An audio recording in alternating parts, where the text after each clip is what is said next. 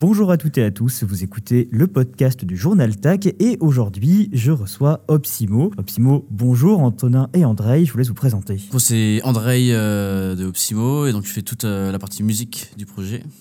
Et moi c'est Antonin de Opsimo et je fais toute la partie visuelle euh, vidéo du projet. Opsimo, c'est un duo, un duo qui est actif depuis euh, au moins 4 ans, si je ne dis pas de bêtises. Ouais, c'est ça, ça dépend si on compte avant qu'il arrive, euh, après tout ça. Mais bon, on va dire 4 ans. 3 ans avant Antonin. Ouais, c'est ça. Donc 4 ans, c'est bien. Ouais. Ce soir, vous jouez au Krakatoa pour une sortie de résidence qui est aussi suite à Club Memories. Vous avez eu l'occasion de pouvoir euh, peaufiner pendant plusieurs jours un live complet qui va être présenté ce soir au public avec une scénographie assez particulière puisqu'il y a un rideau qui vient aussi semi-occulter euh, la scène pour du coup permettre des incrustations 3D. Précisément, il y a un rétroprojecteur qui vient bah, mettre des formes, mettre des, euh, des, images sur ce rideau. À la base, c'est une idée qu'on a eue juste pour une captation vidéo. Après, pendant la résidence, on a vu que ça c'était plutôt efficace. Du coup, on va la garder euh, pour la représentation de ce soir. Ouais, sinon, c'était vraiment une idée qui est née euh, pour une captation vidéo pour partager sur les réseaux après, quoi. Ouais, c'est ça. Donc euh, ouais, on, ouais, on a filmé euh, donc euh, un morceau qui sortira plus tard. et on voilà, on voulait profiter de notre résidence donc ouais pour tourner une vidéo et on a fait une scénographie spéciale pour cette captation et voilà, donc on a après on a débattu ouais, sur est-ce qu'on garde ce rideau devant ou non et c'était hier où on a dit OK, bon, vas-y, on va le laisser. sans c'est un live unique. Donc voilà, autant tout miser sur l'originalité. Parce que du coup, c'est une façon d'expérimenter qui est assez intéressante. Je trouve que la façon en fait d'occulter, c'est assez chouette parce que ça fait aussi partie un peu du mystère. On vous voit, mais pas totalement. C'est plus la musique qui parle. Il y a peut-être cette volonté aussi qui entre en ligne de compte. Ouais, ouais, on aime bien être un peu euh, dans l'ombre, même euh, en général. Euh, quand on est éclairé, on dit jamais de face, plutôt de contre pour avoir les silhouettes, donc avec Johan à, la lumière. Ouais, donc avec ce, ce, rideau devant, ça fait un peu trois plans. Donc il y a le premier plan avec ce rideau euh, holographique presque. un peu holographique. Après, euh, donc il y a nous et euh, dans le fond il y a deux écrans assez grands, de 3 mètres sur 4, donc deux écrans de ouais 4 mètres sur 3. Euh, avec de la vidéoprojection aussi, donc euh, voilà, on s'amuse euh, avec ces trois, ces trois plans en fait. Plus d'ailleurs de ces deux écrans, on a une toute petite télé qui est dans un coin droit de la scène. Alors au début, je me suis posé la question, je me suis demandé si c'était pour l'aspect technique, pour après retransmettre sur l'écran géant, mais je pense qu'il y a aussi un aspect esthétique derrière. C'est vrai que c'est une télé un peu old school, un peu cathodique, avec une image un peu, un peu crado, je dirais, dans le sens où il y a, y a vraiment des effets de glitch, des effets d'imperfection. C'était volontaire aussi de la laisser, pourquoi du coup l'avoir mise? Alors on a décidé d'avoir cette télé euh, parce qu'au début, quand je suis arrivé sur scène, c'était pas clair que ce soit moi qui gère le vidging. En fait, les gens pensaient que je faisais aussi de la musique. Mmh. Et donc, on s'est dit, si on met le, petit, euh, le petit détail visuel à côté de moi, euh, les gens vont comprendre plus facilement que, je, que je gère l'aspect vidéo mmh. et André, la musique. Ouais, ça, donc, et après, on a fait aussi un côté un peu symétrique. De mon côté, j'ai plein de petites machines, quoi, pour faire ma musique. Et de son côté, il a sa télé, donc euh, c'était un peu pour faire euh, quelque chose de symétrique et qui montre que euh, je fais l'aspect musique, Antonin l'aspect visuel. Une autre question, peut-être par rapport au live. C'est vrai que la, setlist est assez différente des autres. J'avais déjà eu l'occasion de vous voir au So Good Fest et au Campulsation l'année dernière. Là, la setlist a été complètement renouvelée avec des nouveaux morceaux qui n'ont pas encore été diffusés. Pourquoi cette volonté justement de présenter des, morceaux un peu inédits comme ça? Ça, c'est en fait, on est parti dans l'optique, vu qu'il n'y a plus du tout de concert en ce moment on crée le live de 2021 en fait. On est parti euh, dans cette optique-là. J'ai composé plein de nouveaux morceaux. Donc voilà, on s'était dit juste que euh, allait euh, tout, tout changer, vraiment prendre le temps à cause ou grâce au confinement, je sais plus. Prendre le temps voilà, de, tout renouveler et de proposer quelque chose de totalement nouveau. Et quand on sortira des morceaux, en 2021, le, le live paraîtra peut-être plus logique ou les gens connaîtront les morceaux quoi d'ici là. Ces, ces morceaux euh, inédits, est-ce qu'ils ont été créés par exemple pendant le confinement ou ils ont été créés assez récemment? Euh, Je pense qu'il y en a. Avant. Ouais, la plupart avant, mais euh, il y en a eu pendant le confinement. Ouais. On avait fait une semaine dans, dans une maison euh, dans le centre de la France, perdue, genre euh, comme une mini résidence, euh, pendant une semaine coupée du monde, à travailler la musique, à travailler les visuels et à bosser un peu sur ce live. Donc on s'était confiné avant le confinement sans savoir que ça, allait arriver. Après on s'est retrouvé confiné sans, le vouloir quoi. Ouais, ça, en fait, on avait besoin d'un confinement avant que qu'il soit imposé. Donc, ouais, ça, on s'était isolé pour se déconnecter des réseaux sociaux, de pouvoir vraiment se concentrer sur la musique, sur les visuels. Après, le confinement nous est tombé dessus un mois après après. Donc, euh, donc on a continué de, faire ce qu'on avait commencé en fait. Par rapport à ces nouveaux morceaux, il faut savoir que pendant le live, il y a des extraits de clips. Alors, je pense à Molly ou Faceless, par exemple.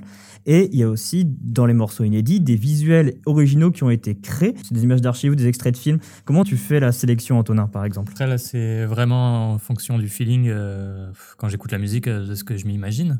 Parce qu'en fait, euh, enfin, c'est très compliqué de pouvoir créer tous les visuels que je veux. Enfin, j'ai pas, je suis pas non plus un super technicien de l'image, quoi. Moi, j'ai plus l'impression de bidouiller que, que ce soit en vidéo et en vidging.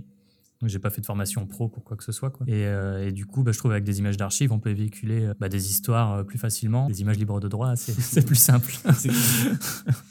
Après, il y a aussi euh, des visuels qu'il a créés et tournés euh, récemment pour, euh, pour la résidence, en fait. Donc, ah, euh, on peut voir euh, des mannequins filmés parfois euh, ou brûlés. et donc ça le mannequin qui brûle c'était il y a deux semaines je, crois, je sais plus. Donc on a aussi créé du contenu le but c'est que tout le contenu visuel soit créé par Antonin ou des potes enfin que ça soit ouais, travail d'équipe nos visuels parce que par exemple Club Memories avait été créé par un youtubeur qui s'appelle Atom c'est vrai qu'il y a cette façon aussi de, de, de, vouloir au fur et à mesure créer son propre univers et créer ses propres visuels et justement je reviens sur la scénographie chacun des morceaux sur scène il est associé à une couleur, j'ai l'impression. Pour Club Memories ou pour Molly, par exemple, c'est des couleurs qui sont relatives au clip. Donc Club Memories, on est plutôt sur un violet bleu. Sur Molly, on est sur un rouge assez, euh, assez violent. Mais euh, par exemple, sur d'autres, il a fallu aussi créer ces fameuses couleurs. Est-ce que, par exemple, déjà, la première question, c'est est-ce que chaque morceau est associé à une couleur? Et la deuxième, comment est-ce que justement on choisit cette couleur? Enfin, c'est pas volontaire, mais en fait, c'est à force de travailler avec euh, Johan à la lumière. Du coup,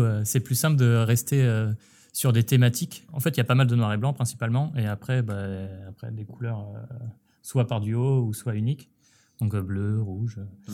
Et euh, c'est en fait pour que la lumière puisse suivre l'image donc, et que le show soit encore plus immersif. Non, ça, à chaque fois, pour chaque morceau, c'est un peu un débat entre Antonin et Joanne à la lumière pour savoir un peu qu'est-ce qui va ressortir en fait principalement. Et donc ils s'accordent ensemble parce qu'en fait sans Joanne, euh, l'ingé lumière peut balancer du rouge alors qu'on est sur du bleu et ça rend un truc euh, un peu euh, dégueulasse. Donc, euh, donc, là, on est tous synchro avec la musique, avec les, les couleurs, avec les images. Donc à nous trois, on fait un truc un live cohérent euh, et immersif et euh, évolutif. Et toi, du coup, André, quand tu composes la musique, est-ce qu'il y a aussi une couleur qui vient et qui peut aussi aider à construire le set après euh, sur scène? Est-ce qu'il y, a déjà peut-être des images qui te viennent aussi avant qu'elles soient aussi mises en forme par Antonin? Bah, Quand je compose un morceau, il faut que je trouve un titre en fait. Mhm. Et euh, donc euh, c'est souvent à ce moment-là quand je cherche un titre pour euh, mon morceau ou le, le démo d'une de, mes musiques. Donc ouais, je cherche un thème. Et donc là, j'écoute le morceau en boucle et j'essaie de vraiment ouais, de, de rentrer dedans en fait. Et après, je trouve un titre de morceau avec une réflexion derrière, souvent. Et après, je partage l'idée avec Antonin. Donc on débat un peu dessus, à voir. Parfois les noms des morceaux ils changent à la dernière minute parce que l'idée visuelle est plus forte en fait que que ce que j'avais pu imaginer au début. Désolé. toujours des, des, petits débats de, sur les trucs. Mais euh, ouais, je m'imagine souvent quand même un thème au moins. Et après, je pense que la couleur vient. Euh, toujours euh, ensuite. L'envie, c'est de raconter une histoire et de faire voyager le public au final. Quoi. Ouais, ouais c'est ça. Bah, malheureusement, on est obligé de l'évoquer. Vous savez de quoi je parle, je parle du Covid-19. Euh, là, aujourd'hui, nous sommes le euh, nous sommes le jeudi 29 octobre et à minuit, euh, le euh, confinement revient en France pour environ un mois. Alors, c'est pas encore sûr. Hein. Peut-être qu'à l'heure où vous écoutez ce podcast ou cette vidéo, euh, peut-être que ça aura été euh, élargi, peut-être que ça aurait été réduit aussi, on ne sait pas, on espère. Mais justement, euh, ça doit faire un peu bizarre aussi de se dire que c'est le dernier concert à Bordeaux avant le confinement. Non, c'est clair. Et même pour le public, je pense que ça va être assez étrange. C'est la dernière sortie, enfin la dernière, je sais pas, activité culturelle. Déjà qu'on avait plus trop en ce moment. Ouais, c'est clair. En fait, ce qui est très bizarre, c'est pour nous, c'est notre première date depuis 8 mois, depuis la première vague. Ouais. On a quand même la chance d'arriver à faire ce concert, mais en fait, c'est un peu le dernier et on ne sait pas quand sera le prochain. Quoi. Ouais, non, c'est ça, c'est le premier et le dernier, donc c'est assez perturbant. Mais au moins, on a la chance de montrer où en est le projet à ce stade. Donc euh, pour les 100 ou 150 personnes qui seront là ce soir, euh, ça c'est euh, c'est toujours ça quoi. Mais mais c'est perturbant, c'est assez bizarre. Et d'ailleurs, justement, comme le confinement revient, au dernier confinement, vous aviez fait des lives, des concerts live diffusés en direct sur Facebook. Est-ce que ça pourrait justement revenir pour continuer à présenter au public ce que vous faites actuellement, malgré la distance et malgré le fait qu'on doit rester chez soi? Alors, on pense pas refaire des lives, en tout cas de DJ set, comme on a fait avant. Mhm pense que c'est un peu euh, vu et revu en fait. Alors, on y réfléchit en ce moment. Ouais, en on va de- on va on va trouver Bah, du contenu en ouais, tout cas. euh, on a filmé plein de morceaux euh, durant cette résidence. On a des morceaux de côté. On a envie de montrer d'autres choses aussi. Donc euh, donc on y réfléchit, mais il y aura du contenu, c'est sûr. Peut-être une dernière question. Imaginons le confinement termine en décembre 2020. Potentiellement, il y aurait peut-être d'autres dates qui pourraient arriver. Est-ce que euh, le concert qu'on a vu ce soir pourrait être le même euh, en décembre 2020 ou en janvier 2021 Est-ce qu'il y aurait d'autres modifications que vous souhaiteriez faire avant de pouvoir continuer à retourner euh, faire des dates et continuer à peut-être potentiellement faire une tournée? Bah, déjà le format de concert assis, euh, enfin, non, mais t'as raison. Ouais, c'est quelque chose qu'on a envisagé depuis un moment, donc c'est pour ça qu'on fait un peu un crash test euh, ce soir. Voir si euh, le- voilà, les gens apprécient, même assis. En fait, on a vraiment euh, limite un peu exagéré le côté visuel pour que ça qu'on puisse être presque au cinéma en fait en voyant ce concert. On a forcément envisagé ça. Après, on a fait le test du rideau devant le- la scène ce soir. À voir si on le garde. Et si on le garde, on va l'améliorer. Et euh, si on le garde pas, on verra. Mais pareil, là, c'est vraiment un test euh, ce soir. Mais en soi, le, le live, il, évolue tout le temps. euh. Mm. Par exemple, là, Ramsey, c'est un des morceaux qui joue depuis le début. Et les visuels, ils ont peut-être changé cinq fois de- depuis qu'on les joue. Quoi. Donc on prend Le plaisir. Au bout d'un moment, même nous, on se lasse. Euh, du coup, on prend plaisir à changer, euh, à changer le rythme, à changer les visuels. Et en fait, euh, on a beau nous voir trois fois sur trois dates différents, le live peut être trois fois différent en fait. Parce qu'un coup, il va y avoir trois écrans, un coup, il va y en avoir que deux. euh, Ouais, un coup, un seul. Et un coup, je suis même pas là. Ouais, c'est ça, en fait, on peut être euh, 3, 2, 1 euh, Zéro. sur scène. on peut, ouais, ça, on peut avoir un écran, deux écrans, euh, on peut jouer une demi-heure, on peut jouer une heure, euh, ça peut être un DJ set, ça peut être un live. On a mille formules différentes, donc on s'adapte toujours. Et, et si on joue, si on doit jouer ouais, 10 fois un live de une heure, c'est sûr que le premier et le dernier, ils vont être différents. Quoi. Ouais.